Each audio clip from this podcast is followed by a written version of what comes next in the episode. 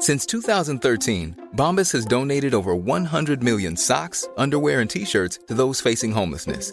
If we counted those on air, this ad would last over 1,157 days. But if we counted the time it takes to make a donation possible, it would take just a few clicks. Because every time you make a purchase, Bombas donates an item to someone who needs it. Go to bombas.com slash ACAST and use code ACAST for 20% off your first purchase. That's bombas.com slash ACAST, code ACAST. Hi, I'm Daniel, founder of Pretty Litter. Did you know cats tend to hide symptoms of sickness and pain? I learned this the hard way after losing my cat, Gingy. So I created Pretty Litter, a health monitoring litter that helps detect early signs of illness by changing colors, saving you money and potentially your cat's life. Pretty Litter is veterinarian developed, and it's the easiest way to keep tabs on your fur baby's health right at home. Go to prettylitter.com and use code ACAST for 20% off your first order and a free cat toy. Terms and conditions apply. See site for details.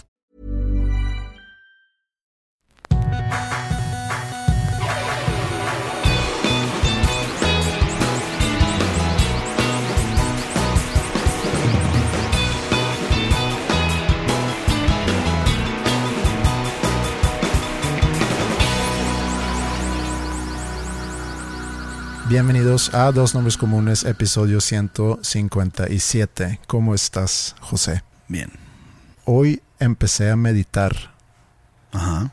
Hablé con una amiga en la semana pasada. Fíjate que yo no creo en la meditación. ¿No? He tratado, ¿eh? No crean que fue así de la nada. Voy a tirar este comentario ya a la mesa. Eh, no. Hace poco comentaste que habías tratado, que no habías podido. Recomendaste inclusive algo que te había recomendado un amigo, que era escuchar una canción y enfocarte en la canción. Sí, hice lo de la canción. Imposible. Enfocarme por tres minutos y medio. Poner mi mente en blanco y nada más como que escuchar y sumergirme completamente y exclusivamente en la canción que estoy escuchando. Es, es difícil. Pero por ejemplo, hice algunas sesiones de cortas, de tres minutos, cinco minutos de meditación, y pues sí lo logras. Y, y- y obviamente guiadas, ¿no? No, no yo solo, pues, o sea, no soy ningún tipo de monje del Tíbet.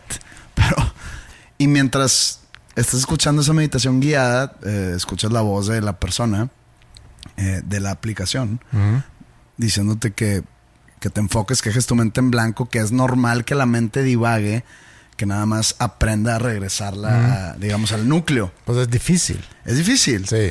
Pero entonces, pues lo vas logrando y vas avanzando, ¿no? Y, y- y hubo un momento donde sí dije, me voy a enfocar realmente y a concentrar en, en- en lograr esto. Entonces hice eh, 10 de 3 minutos, después 10 de 5 minutos. Pero ¿y luego? No te, no, no te enganchaste con eso. No te no, es más, cada vez que me tocaba hacerlo era que... Yo, ah, como te dije, hablé con, con esta amiga en la semana pasada, me, pre- me preguntó, pues estamos hablando un poco de, de cómo nos sentimos y, y- y mencioné que... ¿Cómo te sientes? Siento que nunca te hago esa pregunta. No, le mencioné que yo creo que como mucha gente me siento como que dentro de una nube con esa incertidumbre, qué es lo que va a pasar, pocas ganas, leve depresión, creo que es, porque no hay como que cosas que me emocionan y creo que eso puede ser señal de, pero... Bienvenido a mi vida. Sí, pues nada grave, pero me preguntó, ¿meditas? Y dije que no. Y me, y me dijo, he tratado yo una cosa, hoy es mi último día, son 21 días que le tienes que dar y son sesiones muy cortas. Y le dije, pues mándamelo. Y anoche me llegó eh, una liga. Y dije, pues le voy a dar mañana porque yo en las mañanas despierto, bajo, pongo café y tengo ahí un, un tiempo antes de empezar a hacer ejercicio, que a veces ah, se alarga mucho ese tiempo, pero realmente no estoy haciendo nada, estoy tomando café, viendo el teléfono. Y, y por mucho tiempo he pensado, debería de hacer otra cosa, debería de arrancar mi día. Es bueno arrancar el día haciendo ejercicio, pero debería de, antes de hacer ejercicio, arrancarlo con algún momento de contemplación, de relajación. Cuando lo hacía era recién despertado. Sí. Entonces yo sentía que empezaba mi día con algo que me daba flojera hacer. Siento es como, como levantarte la cama con el pie izquierdo. Sí, pero a mí me gustó la idea. Entonces entro, veo que es una, una liga, algo en YouTube. Me siento en el sofá, me pongo mis audífonos, abro la liga, veo que es algo de Deepak Chopra, como que mm, ahí primer freno. No soy muy, muy fan de Deepak Chopra, pero dije... "Ta- Sí he, voy a dar". escuchado, sí he escuchado de esa meditación. Te, me contaron que es- no sé si eran 21 días, Mm. pero que hubo como tres veces que me contaron de, de la del día Mm. Y era mucho sobre estar agradecido, sobre la humildad, La abundancia. la abundancia también. Eh, Ese es el tema de los 21 días y luego creo que se, se, se enfoca en diferentes cosas. Entonces empiezo a escuchar y empieza una voz en español. Y dije, ah, está bien, qué bueno que es una voz en español. No tenía yo ganas necesariamente de escuchar a, a Deepak Chopra o Deepak Chopra. Entonces ya, da una introducción, explica lo de la abundancia. Me quedo yo clavado y pensando qué es la abundancia. Como que no me queda muy claro el concepto. Y, y ya, bueno, sigo escuchando, sigo pensando en la abundancia y, dice, vamos a comenzar. Voy a dejar la palabra a, a Deepak Chopra. Entonces, entra la voz de Deepak Chopra diciéndome algo en inglés, corte a que el mismo en español vuelva a repetir lo que dijo Deepak Chopra y dije, no, así no, así no puedo. Es como ver, es como ver una serie doblada, donde escuchas la voz original y encima ponen otra. Entonces dije, no, O mejor. sea, ya es una distracción para empezar. Es una distracción muy grande. Entonces dije, no, voy a buscar. Tiene que haber en inglés nada más. Entonces me metí en YouTube buscando meditación 21 días, abundancia, encontré la liga y empecé de nuevo. Ya me está hablando nada más Deepak Chopra. Close your eyes. Try not to concentrate anything else Te estás, but your te estás burlando. but you're breathing. Estoy hablando como Deepak Chopra. Escucho un ratito y de repente un comercial de Rappi. Digo, porque estoy en, En YouTube. en YouTube. Y dije, no, eso va a ser difícil. Luego ignoro ese comercial de Rappi, sigo esperando, continúa y dice, ok, vamos a empezar. El día anterior, yo estaba pensando, como hago normalmente los domingos, de que qué podemos hablar en el podcast.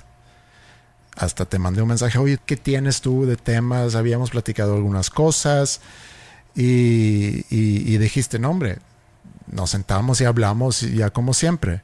Y te puse, yo no sé, porque todavía me estreso tanto los domingos pensando en qué vamos a hablar en el podcast. Eh, me pasa todos los domingos. Pues eso te estresa. Sí, Es- som- somos una fuente de estrés para ti. siento un compromiso con quien se da el tiempo de sentarse a escuchar esto, aunque yo pero, sé que... pero siempre lo sacamos a flote, ya sabes. Yo sé. 150 y feria de episodios en que no tenemos idea de qué vamos a hablar. Yo sé.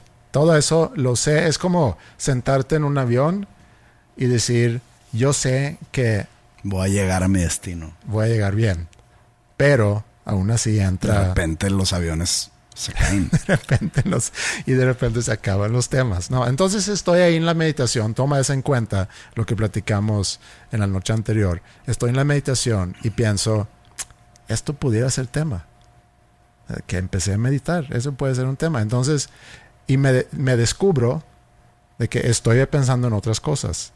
No sé si te pasa a ti, creo que sí. Justo cuando estás por dormirte, te das cuenta que tus pensamientos se van a lugares muy, muy, como que empezaste a soñar, pero todavía no estás dormido.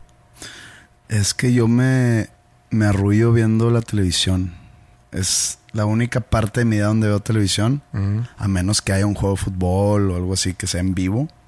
Como que mi, mi mente se apaga en el momento que le pongo play a la serie o a la película que estoy viendo en ese día o en, ese- en esa noche, pues. Y ya nada más estoy siguiendo la trama o el diálogo y me empiezo a sentir sueño y ahí es donde le pongo a la televisión, le pongo sleep y cierro los ojos y bye. Y te duermes. Y me duermo. O Ok. sea, yo no, me- yo no soy de esas personas que se duermen analizando lo que viví en el día, las cosas buenas, las cosas malas, No, cómo yo va a mejorar para el día siguiente empezar con una buena voluntad. No, o No, sea, no, yo tampoco. Eso nada más te mantiene despierto. Yo trato de ponerme en blanco y, y- y a dormir. Pero de repente empiezan a llegar pensamientos y sabes, ah, qué padre, ya me voy a dormir. Como que estás cayendo a un, a un nivel más cerca del estado de, de dormido. Entonces estoy ahí en la meditación y me doy cuenta que estoy pensando en cosas que no debería estar pensando. Más bien debería tener mi mente en blanco. Y, y bueno, terminé la sesión y, y estoy consciente que es algo que tienes que practicar mucho. Mira, voy a ser el abogado del diablo. ¿Mm? Eh, ya dije al principio del episodio que no soy muy creyente en la meditación, pero, Pero creyente, o sea, que, que creo que no sirve, que en verdad no sirve. Mil gente va a saltar o a decir, no sabes nada, claro que sirve. Perfecto. Para mí no me sirve. ok. O sea, si tú llegas y me dices, empecé a meditar, con madre. Pero es válido Con que lo madre por digas, ti. porque hace rato comentaste que ya lo has intentado. Lo he intentado y no me ha servido. veces. ¿Está bien? Y, y si me ha servido, es algo subconsciente Mm. que, no, que no estoy yo al tanto de que me haya servido. Nada más siento yo que en verdad no me sirve. Entonces, por eso no creo. No quiere decir que no le sirva a otras personas. Eh, quien me dijo sobre esta meditación que hiciste de Deepak Chopra, Mm. eh, de, las, de los 21 días y la abundancia y de que ser agradecidos, acabó muy contenta Sí. con eso. Y, y- y siempre que me platicaba que lo hizo, o que acababa de terminar en, el, en ese día, no sé, creo que, la verdad, voy a decir mentiras, media hora, 40 minutos que se tarda eso.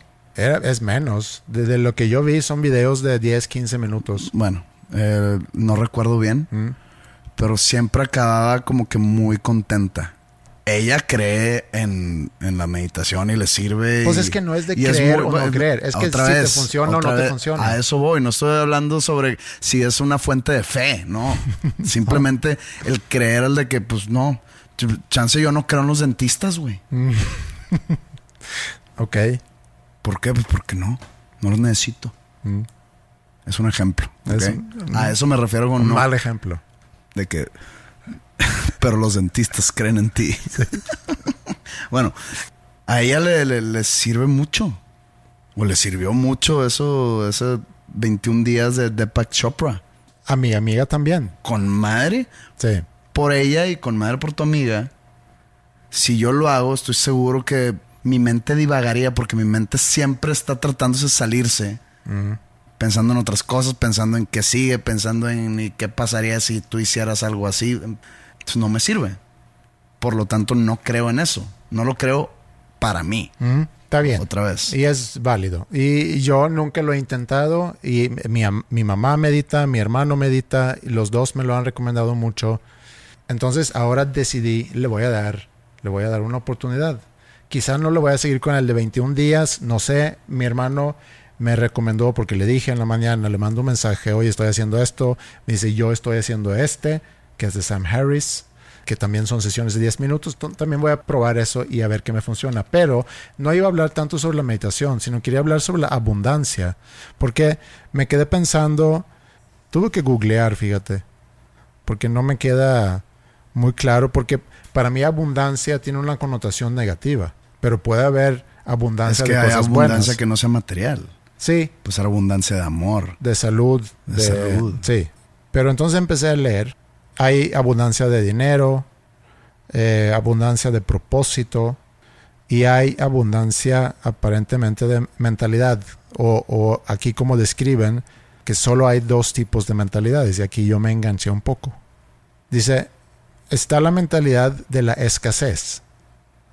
Y se dice que una persona tiene mentalidad de escasez cuando su mente está llena de miedos, cuando solamente ve preocupaciones y dudas ante los acontecimientos que le suceden, y también cuando ve carencias, es decir, cuando piensa que tiene poco dinero, Nero se agota, Nero es el... Era un emperador romano al que se le culpa que quemó gran parte del imperio romano, ¿no? O era Nerón. No, no sé. Y luego está esa actitud eh, contraria, que son personas que siempre están pensando qué más se puede hacer y siempre tienen un ojo puesto en las oportunidades que les presentan la vida, etcétera, etcétera. Entonces me quedé... No más hay de esos dos tipos. Es, según, según esto, hay esos dos tipos. Yo siento que soy un híbrido. Yo soy, yo tengo una filosofía de vida muy, digamos, cínica, sin yo considerarme una persona cínica, sino mi visión ante la vida siempre es, es tener como que un, una, una visión pesimista, digamos que también fatalista, para estar preparado para ser decepcionado. Sí. En, en, vez de ver mi abundancia en algunos departamentos de mi vida, yo veo las carencias. ¿Qué tengo de malo o cuáles son mis áreas de oportunidad para trabajar en ello? Y eso es aprovechar oportunidades. Por eso digo que soy un híbrido de esas dos personas. Se me hace muy básico esa división de nomás hay dos personas. Dos tipos de personas. De lo que encontré, en ningún momento lo tomé como algo muy profundo, sino era una explicación muy por encima. lo que yo buscaba más bien era una definición en sí de la palabra y algunos ejemplos porque no quería estar pensando en eso mientras estaba meditando, porque pues, no es el propósito en sí de la meditación. Pero eso de, de como describen aquí esas actitudes, yo soy una persona em, muy transparente, por bien y por mal. Batallo, por ejemplo, para, para esconder cuando ando molesto, cuando algo cansado, o cuando algo no me, no me parece soy medio malo para disfrazarlo.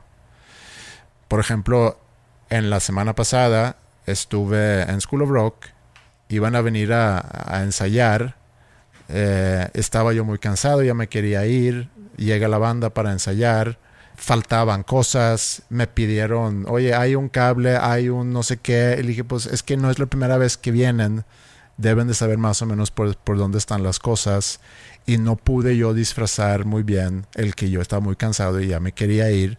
Seguramente le contesté mal a alguien. Un morrito de 13. No, no, no. Eh, son, son ya más grandes. 15. Una de ellas era Maya. Es de 18 para arriba. Entonces. Ya pueden tolerar un. pueden tolerar un, señor. Un, mal humor de un andropáusico, sí. El día siguiente, uno de ellos me mandó un mensaje que, oye, ¿cómo estás? Te vi muy cansado ayer. Y le, y le contesté así, te pido una disculpa, andaba yo muy nefastiado, este, gracias por preguntar y, y también me ha llegado a pasar y como, y como mi socio Alejandro me lo hizo saber, ya traté de pensar más en eso y, y cambiar esa actitud. Momentos donde, por ejemplo, no nos va bien, donde, no sé, no hay proyectos, están bajando el alumnado, suele pasar en verano, puedo yo ser muy dado a, decir eso, de que no, ahorita está bien complicado, ahorita están las cosas difíciles y, no hay lana y no sé qué. Pero no tiene nada malo aceptar la, realidad y no, expresarla. Pero no tienes tampoco para qué estarlo diciendo. Y pues si alguien te pregunta, ¿por qué no vas a decirlo? Mm, pero si nadie te pregunta, tampoco tienes... Si yo te pregunto, ¿cómo va School of Rock?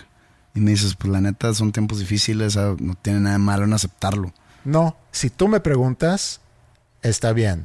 Pero si yo estoy en mi lugar de trabajo, también tengo que cuidar un poco lo que comparto, aunque somos muy amigos todos y aunque nos llevamos muy bien.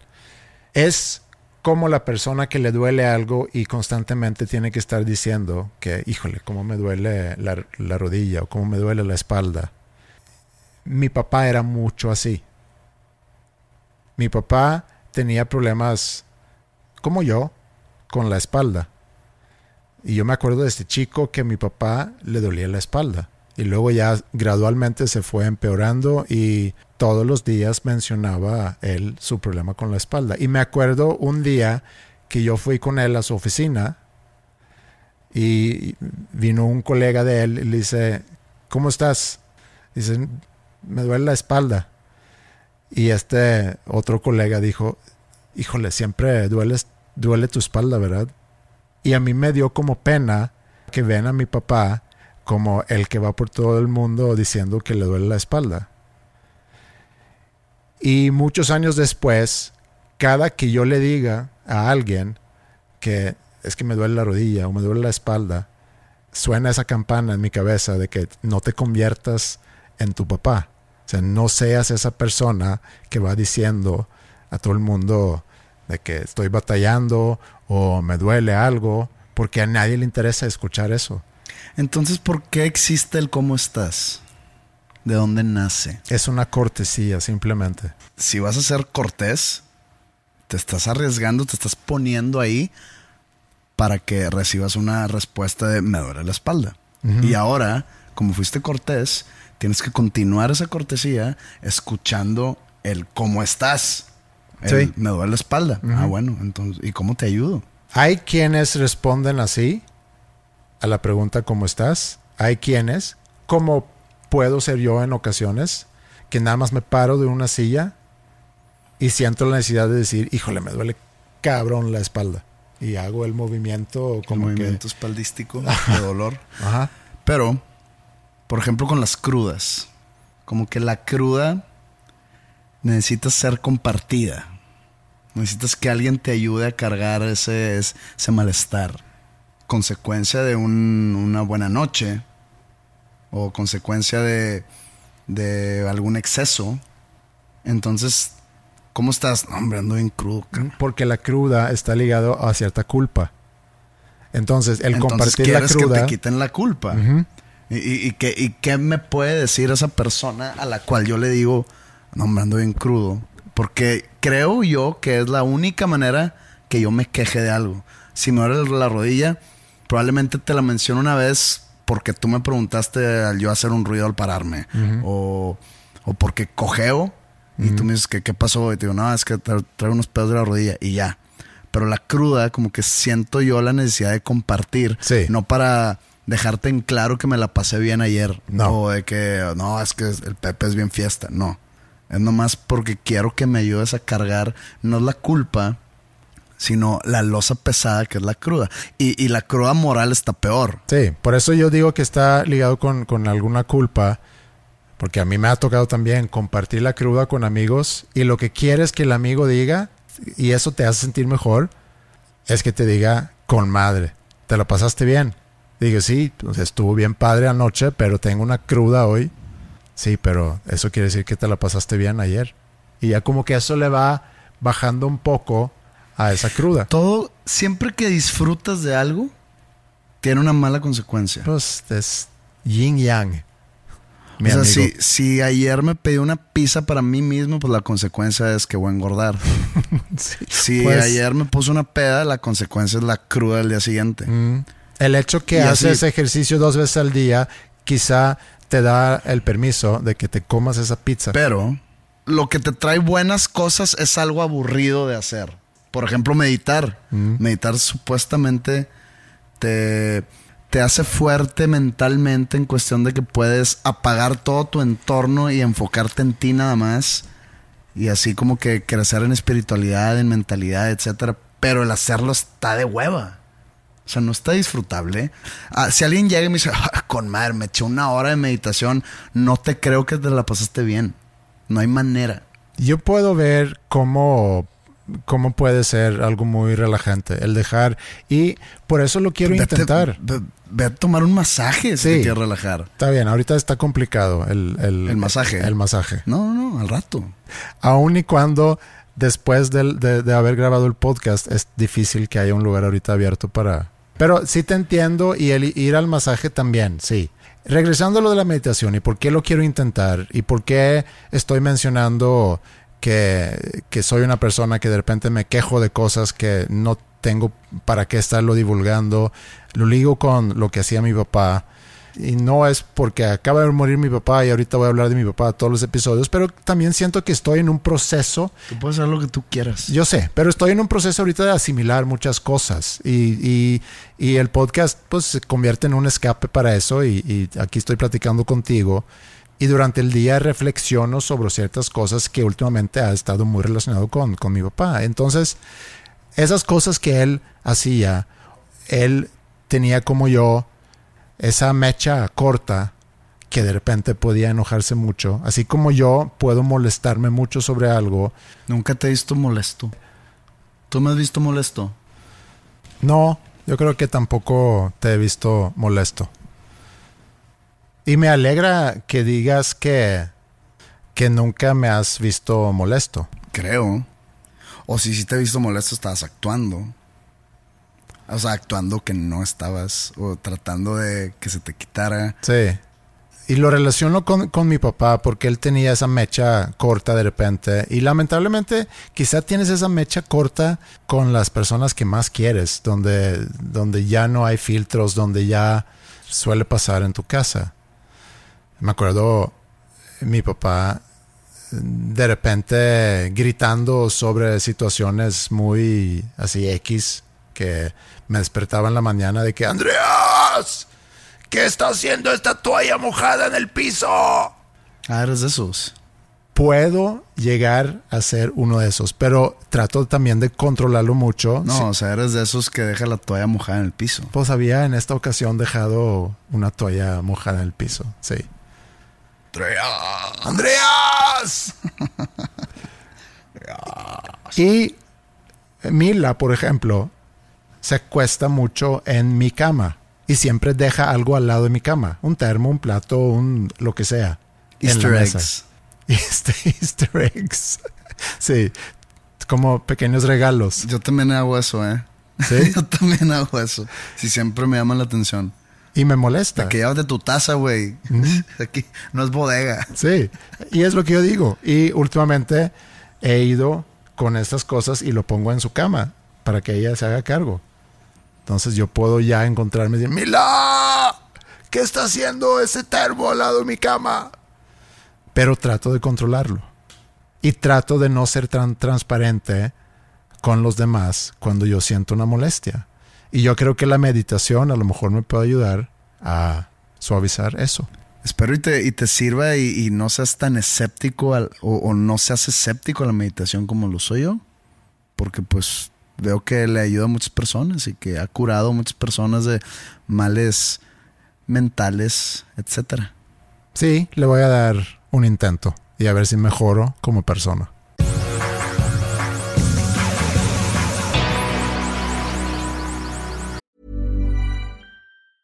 Many of us have those stubborn pounds that seem impossible to lose, no matter how good we eat or how hard we work out. My solution is PlushCare. PlushCare is a leading telehealth provider with doctors who are there for you day and night to partner with you in your weight loss journey. They can prescribe FDA-approved weight loss medications like Wagovi and Zepbound for those who qualify. Plus, they accept most insurance plans. To get started, visit plushcare.com slash weight loss. That's plushcare.com slash weight loss. Spring is my favorite time to start a new workout routine. With the weather warming up, it feels easier to get into the rhythm of things. Whether you have 20 minutes or an hour for a Pilates class or outdoor guided walk, Peloton has everything you need to help you get going. Get a head start on summer with Peloton at onepeloton.com. ¿Has ido a Disney? No. Mm, ni a Orlando, o sea, Walt Disney World. No. Ni a Disneyland en Anaheim. No. California. Ni, ni, en Francia, ni en no sé dónde más. Tokio creo que hay. Ajá. A ninguno. No. Ok. Yo he ido a el de Florida uh -huh. y el de California. Es Disneyland y Disney World. Disney World en Orlando uh -huh. y Disneyland en... Original es Disneyland, ¿no? El primero. Fíjate que no sé, no estoy enterado. Eh, me gusta mucho ir a Disney World. Eh, he ido como cuatro veces a Florida. -huh. Entonces, si te hablo del Magic Kingdom así, no estás como... Pues, digo, he escuchado muchas veces sobre bueno, viajes en, a Disney, pero en, nunca he ido. En, Disney World es, es diferente a Disneyland, ¿no? Pero Disney World es como un mundo totalmente literal, como dice el nombre Disney World. Es como una ciudad. Mm. Fui a Universal Studios en, ¿En Orlando de miel. No, en Los Ángeles. Ah, no, no, yo estoy hablando de Orlando, porque en, en, Disneyland solo he ido una vez. Ok. Bueno, una vez tocamos ahí en el House of Blues de Anaheim, que estaba dentro de, de Disney World, ya lo cambiaron. Pero no, yo nada más he ido una vez a Disneyland como, digamos, turista. Mm. A Disney World sí he ido como cuatro veces. Y es un lugar que me gusta mucho ir. Como que te esperarías todo lo contrario de mi persona. Mm, sí. ¿Pero fuiste de niño o has sido...? Fui de niño una vez y tres veces de ya grandecito, digamos. Acuérdate que tengo hermanos chiquitos. ¿Debería yo haber llevado a mis hijas? Es de cada quien. A mí, a a mí me gusta mucho ir porque sí, o sea, no que es el lugar más feliz del mundo, pues obvio no, pero pues así te lo venden y así te sientes estando ahí. Obviamente es una gastadera de dinero brutal y, nomás estás como que echando el aceite a la maquinaria capitalista, que es el monstruo de Disney. Yo creo que es quizá principal razón por nunca haber ido y agrégale a eso que mis hijas nunca insistieron mucho en querer ir a Disney. Mi lugar favorito de, de Disney World, eh, bueno, tiene diferentes parques dentro. Está Magic Kingdom, que es el más, digamos, más popular. Está Epcot Center. Está el Animal Kingdom. Está, antes se llama MGM Studios, ahora se llama Hollywood Studios. Y así hay varios, ¿no? Hay diferentes atracciones, hay diferentes zonas de restaurantes, hay mil y un cosas. Mi favorito es Epcot Center. Eh, como que es algo más de ciencia, menos de personajes de Disney, menos de fantasía, más de ciencia. Hay una parte que se llama el World Forum, o creo que sí, Pavilion, no me acuerdo que es, se cuenta a- alrededor de un lago. Ponen diferentes países. Cada país tiene su zona. Me, me- me acuerdo perfecto que el primero es Noruega y el último es Inglaterra.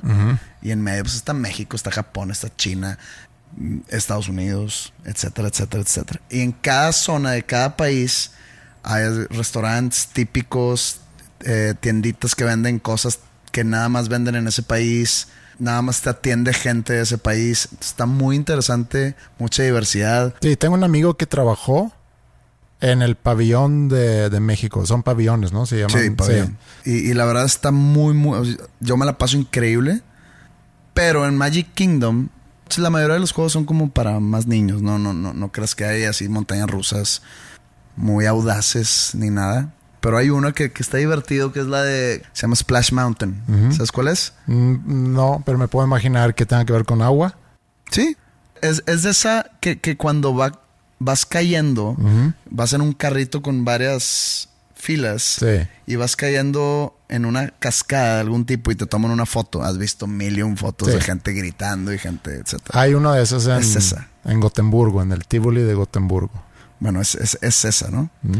Splash Mountain es un, es un, digamos, un juego temático a una película de, de Disney que salió hace muchos, muchos años, que se llama Song of the South. ¿Ok? Y esta película, muy controversial, pero esta película tenía como que un, un momento animado dentro de ella. Yo no la he visto, no sé bien de qué se trate. E- ese momento animado es, sobre un conejo tratando de, se- de escapar de un oso y de un, y de un zorro. De eso se trata. Entonces de eso se trata Splash Mountain, ¿ok? La película es controversial porque creo que le da un mal tratamiento a los personajes de, de color, Ajá. los personajes negros en sí. Ya sabes, ¿no? En el, en el sur de Estados Unidos, antes de la guerra civil, era legal la esclavitud. Sí. Entonces creo que va, va por ahí el asunto de por qué es controversial esa película. Entonces la semana pasada anunciaron que van a cambiarle el nombre y la temática a Splash Mountain, juego que está abierto desde, no sé, quiero yo pensar que es de los 70 o algo así. Y muy icónico el juego, pero le van a cambiar a la temática y la van a llamar The Princess and the Frog, que es otra película que yo no sabía de su existencia, que es la única princesa de Disney que es de, de piel negra. Ujú. ¿ok? La razón era por la, la connotación negativa que tiene esa película Song of the South y por lo tanto la connotación negativa que tiene Splash Mountain. Con todas las cosas que están sucediendo hoy en día, Pero no es el nombre en sí, sino es la temática. la temática. No, es más, en, en la, te- la temática en sí del juego es puro animal. O sea, son animales que, que, que hablan. y pero que- hace referencia a una película que... ese, eh, eh, eh, ese, digamos, esa dinámica de- del conejo eh, escapándose del oso y del zorro Ajá. es parte animada de una película que te digo, no la he visto, no sé qué onda, pero que esa película fue controversial por cómo se le da el trato a los personajes de color. Entonces van a cambiar todo. Unas- un simple juego de unos animales icónico, histórico. Miles de niños fueron, yo fui uno de ellos. Y todo por los, las protestas de las últimas semanas, meses, por el asesinato de George Floyd, que ya hablamos en este podcast. Y quería ver O sea, la historia, sí, la historia continúa. Ya lo platicamos, platicamos un poco sobre la problemática, las protestas, cómo se vuelve un tema político, cómo empieza a dividir.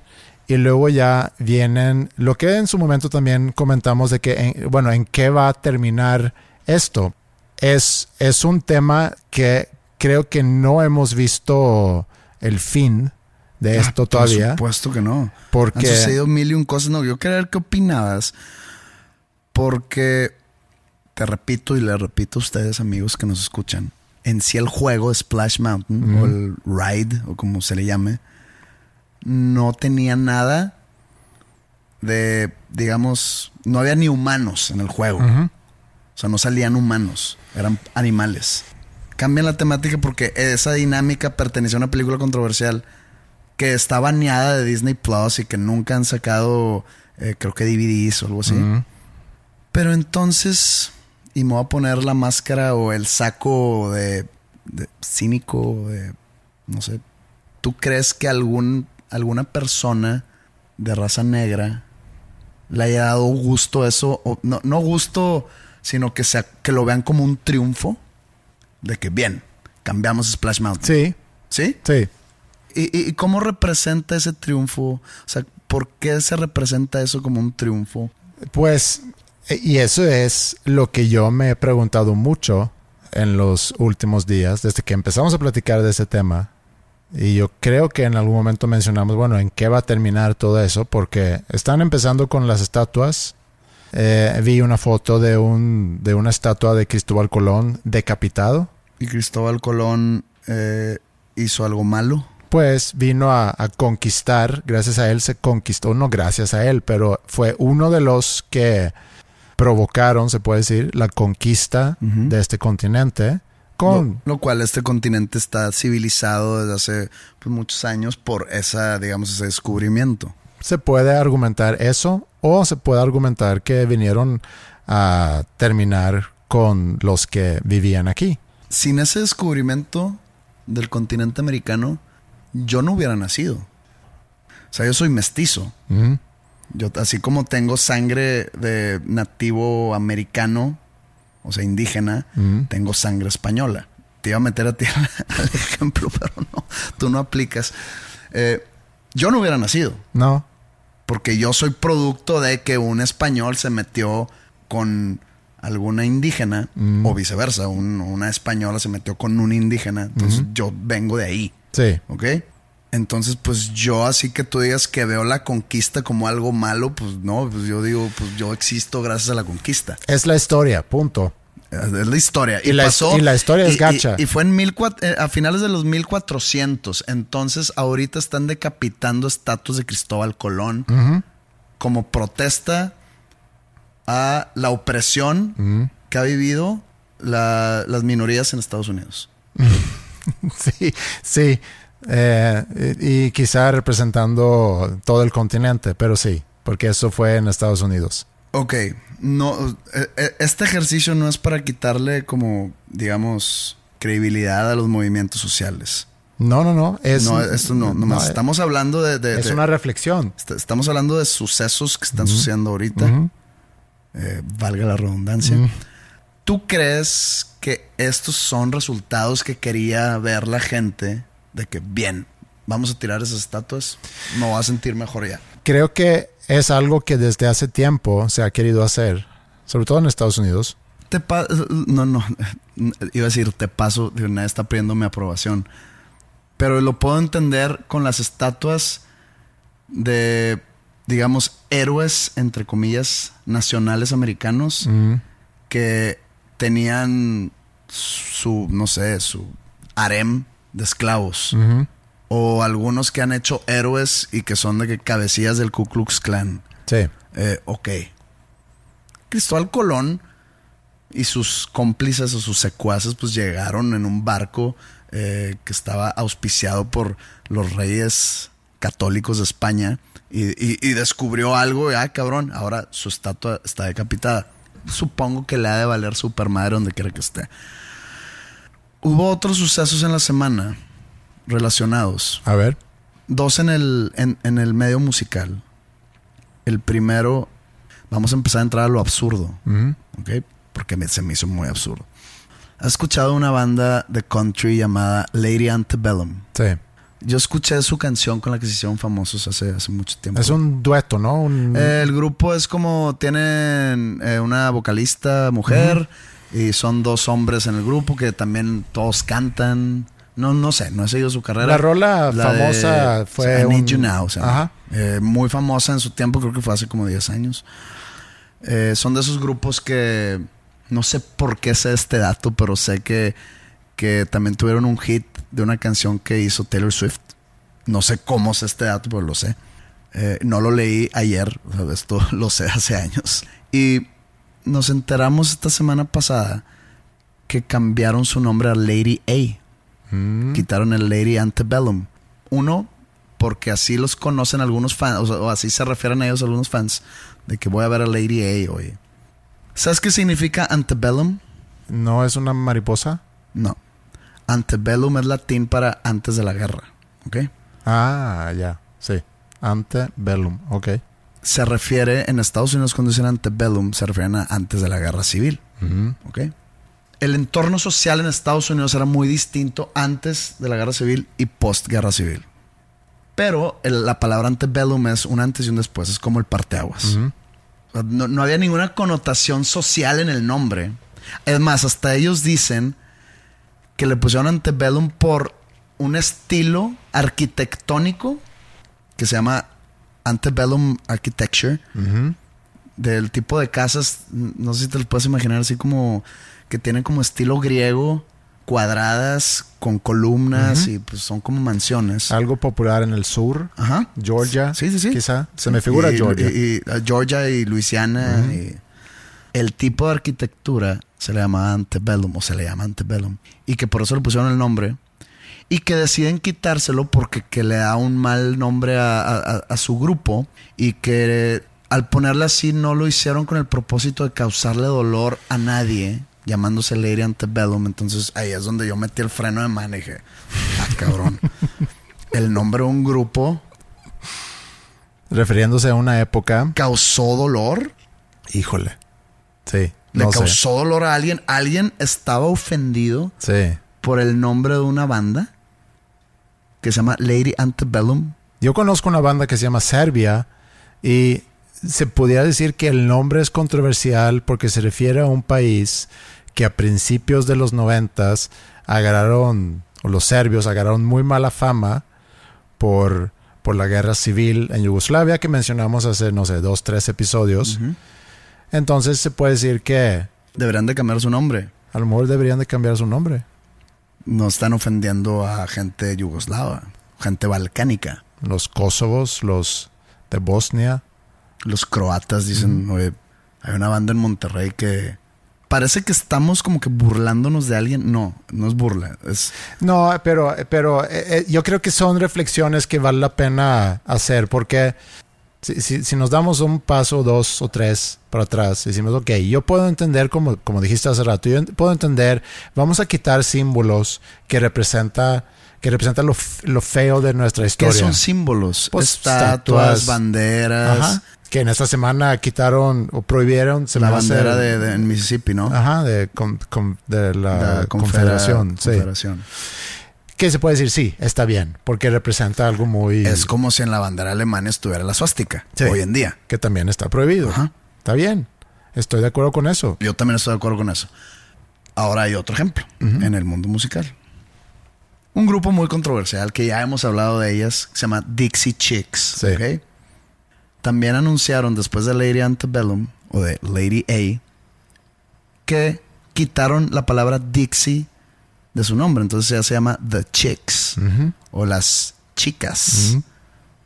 Y resulta que hay otro grupo, creo que australiano, con el mismo nombre, y que llegaron a un acuerdo con ellas y que sí, vamos a compartir el nombre, somos, somos hermanas todas y que la chingada. Entonces yo lo leo, yo tiraron el Dixie. Estas chavas, este grupo es muy controversial, o fue ya muy controvertido por lo sucedido hace muchos años, creo que hace 17 años, Sí. que ya hablamos aquí. Si no, si no escuchaste este episodio, lo voy a decir rápido. En Londres, en un concierto, se tiraron eh, un comentario en contra del presidente de Estados Unidos, George W. Bush. Ellas son de Texas y dicen, estamos eh, apenadas de ser el mismo estado que el presidente Bush. ¿Por qué? Porque el presidente Bush, así como fue muy querido, fue muy odiado por su visión pro guerra contra el Medio Oriente, etcétera. Entonces deciden quitarse 17 años después y, des- y- y ahora que van a, lanzar un álbum después de no sé cuántos años, quitarse el Dixie. ¿Sabes qué es Dixie? Eh, yo lo relacioné con un estilo de música. Antes de la guerra, otra vez, antes de la guerra civil en Estados Unidos, está el país dividido en dos. El norte y el sur. Al sur se le llama Dixie. O sea, esa zona se llama Dixie, Dixieland. Hay otras teorías que vienen que Dixie era como que un tipo de divisa que los ba- algunos bancos en Luisiana daban como, digamos, como un tipo de pagaré o un tipo de letra de cambio que, que eran 10 dólares. Y como allá se habla mucho francés, el, el billete decía Dix. Ah, D-I-X. Entonces a esos billetes se les empezó a decir Dixie. ok. Esa es una teoría. Otra teoría por el Mason-Dixon Line, que el Mason-Dixon Line es la frontera, la línea fronteriza que dividía donde era ilegal la esclavitud y legal la esclavitud. Dicen que de ahí sale el nombre, otros dicen que fue por los billetes esos. Total, se llama Dixieland o Dixie, la zona del sur. Entonces ellas son de Texas, ellas vienen de, de- so- eh, Texas era parte de Dixie en ese entonces, entonces pues como nombre, pues Dixie Chicks es como el poder del norte.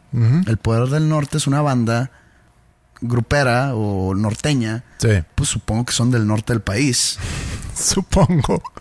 Eh, no sé, no sé si son de Monterrey, no sé si son de Reynosa, no sé si son de Torreón, no sé, pero son del norte, ¿no? Sí. Y yo sé que estoy cometiendo un pecado, si es que son de Monterrey no sé que son de aquí, una disculpa. Pero el Dixie Chicks es un nombre que nada más viene de donde son ellas. ¿Conoces tú la banda Texas? No conozco la banda Texas. Bueno, hay una banda No que se que llama existía una bueno, banda llamada Texas. Texas. Es una banda, Hay una banda Boston, hay una banda Kansas, sí, hay una banda América. que no tienen problemas los de Boston ni los de, bueno, Kansas, no era parte del sur, ¿verdad? No. Missouri es parte del sur, ¿sí, no? Texas es una banda que, pues, más o menos grande en los noventas, con una chica cantante. Tienen algunas rolas buenas, pero mi pregunta es, ¿esa banda también debería de cambiar su nombre? Las de Texas, no creo. ¿Por No. qué? Pues están- le pusieron el nombre de, de un estado. Sí, pero representa, así como Dixie representa una zona, ellos representan un estado.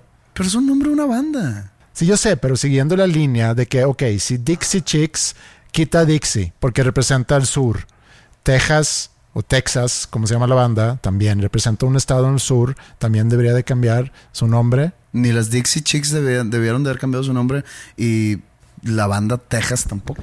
Vi un artículo que creo que es como que una respuesta de, de los republicanos a eso, porque creo que de ahí nace el, el fundador de, de la Universidad Yale, Ajá. el U Yale creo que se llama. Aparentemente tenía Esclavos. esclavos. Entonces sale una petición de que, oye, Yale debería de cambiar su nombre, porque está nombrado por una persona que tenía esclavos. Pero creo que esa petición sale, eh, ese comentario sale por parte de unos republicanos para, para burlarse un poco de todas las iniciativas que existen de, de cambiar nombres. Entonces, también es muy difícil ahorita saber, bueno, qué es ¿Qué es realmente una petición ¿Qué- y qué no lo es, qué es una burla y qué no, No, es. pues acá los- la- las bandas cambiaron su nombre no por una petición, sino, no sé. Por, No, iniciativa propia, sí, por colgarse una medalla. Ajá. por- O, por, o por hacer noticia o Ajá. por querer ser eh, relevante en la actualidad. o por tomar una postura. Es, un- es una movida muy audaz simplemente por tomar una postura. Porque estás hablando de un de una carrera larga de las dos bandas, como para decirle la nada, no vamos a cambiar el nombre. Pues tú te cambiaste el nombre de Panda a Px Es que pues sentíamos que estábamos eh, discriminando a las letras, a las últimas del abecedario. La A pues es de las primeritas, pero pues nadie se acuerda de las últimas.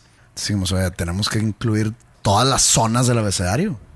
Tenemos la A, que es el principio, la D, que pues también, la P, que es a la mitad, pero pues no tenemos nada del final, güey. Tenemos que agarrar las X. Eso fue. Pioneros. Claro. Entonces tenemos Splash Mountain, tenemos eh, Dixie Chicks, tenemos Lady Antebellum. Leí algo de los Simpsons, que creo que tú también leíste ah, porque sí. lo comentamos. Sí, sí, salió el presidente de Fox, o sea, el canal que donde sale Simpsons, eh, diciendo que a partir de ahora no va a haber personas blancas haciendo voces de personas de color. Entonces, si Apu es el personaje indio eh, del- de la caricatura, Sí. si su voz la hacía, no, no lo hace Hank Azaria o Azaria, Sí, es un actor como que famoso, reconocido, y pues no, no es de la India. Entonces ya van a cambiar la voz de Apu para el futuro. O sea, va a cambiar totalmente. Van a traer un, un, un actor de voz que venga de la India. Deepak Chopra. Deepak Chopra, puede ser. No sé si se preste para esas cosas. Mm, Que, que cobra mucho. ¿No estaría padre que Apu a partir de ahora sea Deepak Chopra? Creo que agregaría mucho a la serie. Sí, claro. Y luego creo que hay otro personaje que es un doctor en Los Simpsons que es que es este es af- afroamericano. Mm. Supongo que también van a traer un actor afroamericano y cambiarle la voz después de veintitantos años Sí, o más. Al, al menos de que el actor que hace la voz. ¿E- ¿Es real eso o era, o era broma? Lo, que- Yo lo lo que- lo de los Simpsons. No, yo lo vi publicado por CNN. Otra vez, es muy difícil saber qué es verdad, qué no es verdad. Pues y CNN pues no, no va a publicar algo que es broma. Fue una cita también, entonces sí creo que se pudieran meter en problemas. Y por ejemplo, ¿qué va a pasar con las películas de caricatura? Por ejemplo, El Rey León. Sí, A la voz de Simba lo hace un humano. sí. Y no debería estar haciendo un león. Si vamos a, a ser muy puristas, no, queremos ser puristas. entonces yo creo que sí. Es más, no deberían de ser tan amigos los animales tampoco, porque si tú vas a África, no vas a ver a un león ahí cotorreando con un... No creo ver a un jabalí y a un no sé qué cantando Hakuna Matara tampoco. No. ¿Cómo le van a hacer? ¿A- ¿Hay jabalís que cantan? Porque yo tengo la duda qué va a pasar con Hakuna Matara. Se cancela. Se cancela todo. Se cancela todo. Sucedió algo también, y esto me enteré en el periódico en la sección de espectáculos. Creo yo que la gente tiene que em- empezar a dejar de pedir perdón por cosas que Que no es nece- necesita pedir perdón. no que no necesite, sino por cosas que hicieron que no nacía a querer ofender a alguien. O, o- o que en verdad en su momento no se ofendió nadie y 15 años después surgen personas ofendidas por, por algo, por eso que se hizo hace 15 años. Cabrón, pues, ¿dónde estuviste estos 15 años? Eh, hay una actriz mexicana eh, llamada Eisa González que está en películas de Hollywood, etcétera, ¿no? Entonces yo leí en el periódico que esta chica pidió perdón porque hace no sé cuántos años, en una telenovela donde empezó, la hicieron, ella era una niña, la hicieron pintarse de, de- de negro el- la piel. No sé por qué, no sé cuál era el contexto, no sé nada. Pero pidió perdón diciendo, quiero pedir unas eh, disculpas a la gente que pudo haber ofendido, pero pues yo era parte de, de una producción, eh, yo recibí órdenes del director, el guion así lo pedía, me maquillaron de, de negro, la- porque en Estados Unidos existe eso, lo del blackface, que, que, pues es algo que se, se ofende. Pues la historia del blackface es que antes en el teatro, para portretar y muchas, muchas veces de una forma de burlarse de, de afroamericanos, actores blancos se pintaban de Bueno, negro. eh, eh, eso lo hizo, eh, o, o hicieron que lo hiciera para una telenovela aquí en México. Se disculpó por tal cosa y luego también la acusaron Aquí sí no sé cuál fue el, el contexto o el entorno de la fotografía o del suceso, pero sale una foto de ella vestida de geisha. Supongo que fue un disfraz de Halloween o qué sé yo. Entonces también pidió perdón por el, el apropiamiento cultural que hizo por disfrazarse de geisha. Y luego también acusan, por ejemplo, a los a la gente blanca que se viste de raperos de apropiamiento cultural. ¿Cuál es? Yo nunca he entendido cuál es la ofensa en la apropiación No cultural. sé, no sé, pero hay una ofensa. Y a lo mejor estoy diciendo así la grosería hay- más grande. Hay una, hay una ofensa por apropiación cultural. Ajá. Entonces, esta chica pide perdón por haber salido en una foto vestida de geisha. Eh, se, se avienta como que un tipo de excusa diciendo que cuando una mujer geisha de verdad te pide que te vistes como ella es como un tipo de honor que estuvo súper innecesario. ¿Cómo, cu- ¿Cuál es la- la- el, el- el dicho de que eh, explicación No pedida. culpabilidad manifiesta. La apropiación cultural, el ejemplo perfecto es el blanco que se viste de negro, como el rapero blanco vestido de rapero negro. Eso es apropiación cultural del negro, entonces, pero pues creo yo que también hay negros que se visten en polo y en dockers. Sí. Y Sí. pues así, pues así es como el estereotipo del blanco, ¿no? En polos y en dockers. ¿Cuál es la diferencia? Y otra vez, con mucho riesgo ahorita decir una gran pendejada, pero es que realmente nunca, nunca he entendido lo de la apropiación cultural. Porque también me acuerdo que hubo un momento donde, donde esos, eh, ¿cómo se llaman? Trenzas que te hacen en la playa comúnmente, que es como que un corte, un estilo, una estética muy común entre mujeres eh, afroamericanas. Y, y ser una mujer blanca con eso en su momento, yo me acuerdo que era mal visto porque es algún tipo de apropiación cultural. Pero pues tengo pelo y quiero hacerme unas trenzas. Está bien, pero ¿por qué es que si alguien dice es que yo me identifico como negra, no es válido eso? O yo me identifico, si yo me empiezo a vestir en, en un traje charro todos los días, me he visto como charro.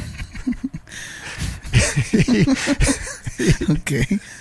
Te estás apropiando de mi cultura. estoy apropiándome de tu cultura. Pero si yo digo, es que yo me identifico como mexicano. Entonces, los hombres que dicen es que yo me identifico como mujer, ahí no hay problema.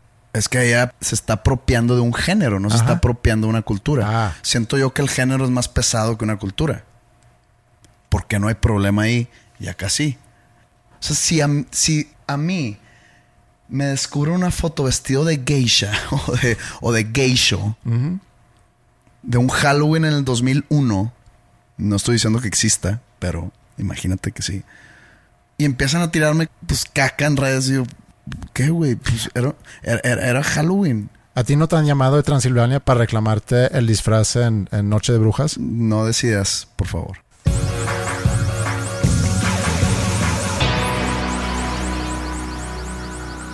Mi sobrino Bubu quiere hacerse una prueba de ADN, así como lo hiciste tú hace unos años. Y quiere que lo haga mi mamá y que lo haga también mi hermano. Y ayer que hablé con ellos le dije, ah, pues perfecto, entonces yo no lo tengo que hacer. Y, me dice mi sobrino, pero ¿por qué no? Porque nada más agarro el de tu papá y yo voy a hacer exactamente igual. Ah, ok, ya entendió y ya platicamos un poco sobre eso. Y ya relacionado con lo que platicamos hace rato, vi que hace varios años, yo creo que cinco años, había un documental de PBS eh, en Estados Unidos donde invitan a gente famosa, se llama Finding Your Roots. Es un documental donde, donde invitan a gente famosa a, a hacer ese tipo de investigación. No sé si hacen la prueba de ADN, pero van y buscan los ancestros. Y cuando hizo este programa Ben Affleck, encontraron que su, no sé, el abuelo de su abuelo eh, había tenido esclavos. Y él pidió que omitieran esa información en, el documental. En lugar de nada más decir, pues, órale, no sabía.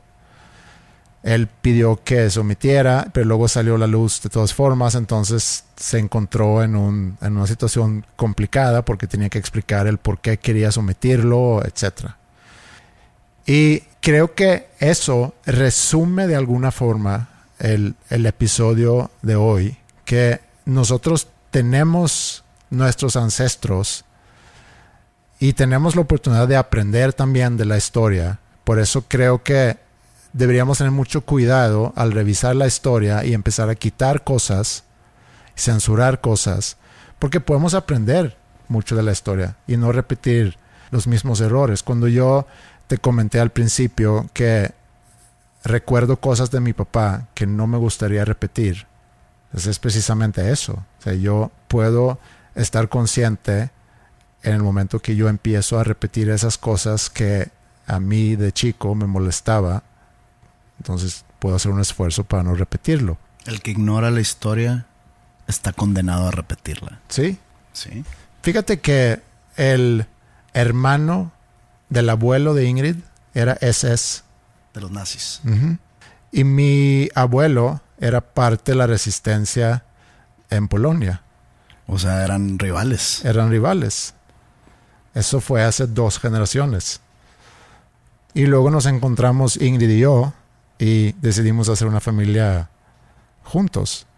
Entonces hay como que un mensaje bonito ahí también, que apenas hace dos generaciones hubo personas en nuestra familia que eran rivales, pero dos generaciones después ya hay una familia que continúa, no necesariamente con el legado de ellos dos, pero que se encontraron y que podían quizá mejorar un poco la historia. Y creo que es una buena forma para terminar el episodio de hoy.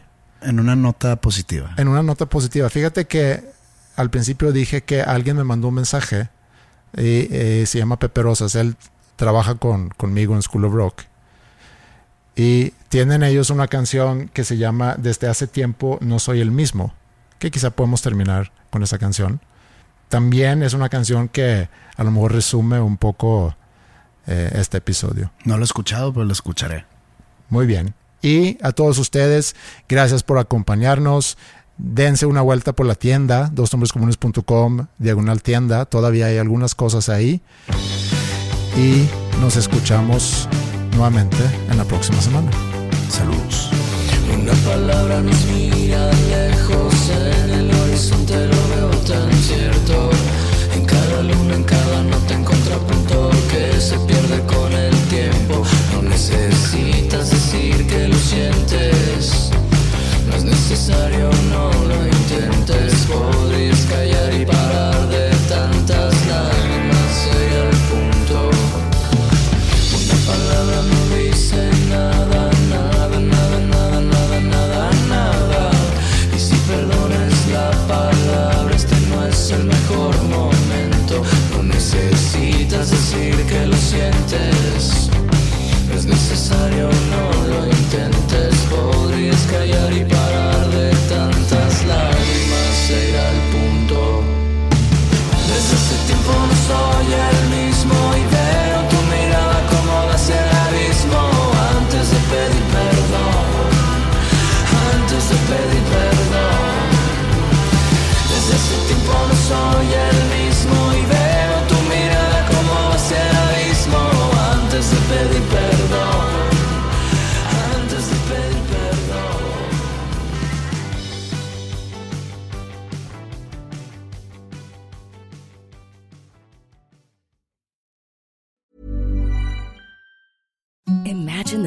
softest sheets you've ever felt. Now imagine them getting even softer over time. That's what you'll feel with Bowl and Branch's organic cotton sheets. In a recent customer survey, 96% replied that Bowl and Branch sheets get softer with every wash. Start getting your best night's sleep in these sheets that get softer and softer for years to come. Try their sheets with a 30-night guarantee. Plus, get 15% off your first order at bowlandbranch.com. Code BUTTERY. Exclusions apply. See site for details. Hey, folks, I'm Mark Marin from the WTF Podcast, and this episode is brought to you by Kleenex Ultra Soft Tissues, your ally to help tackle your allergy symptoms this season. I love the change of seasons, but nobody loves pollen and all those other things floating in the air that make you sneeze during this nice weather. Kleenex Ultra Soft Tissues are hypoallergenic and allergist approved, so fight back against watery eyes and runny noses without worrying about irritating your skin. For this allergy season, grab Kleenex and face allergies head on.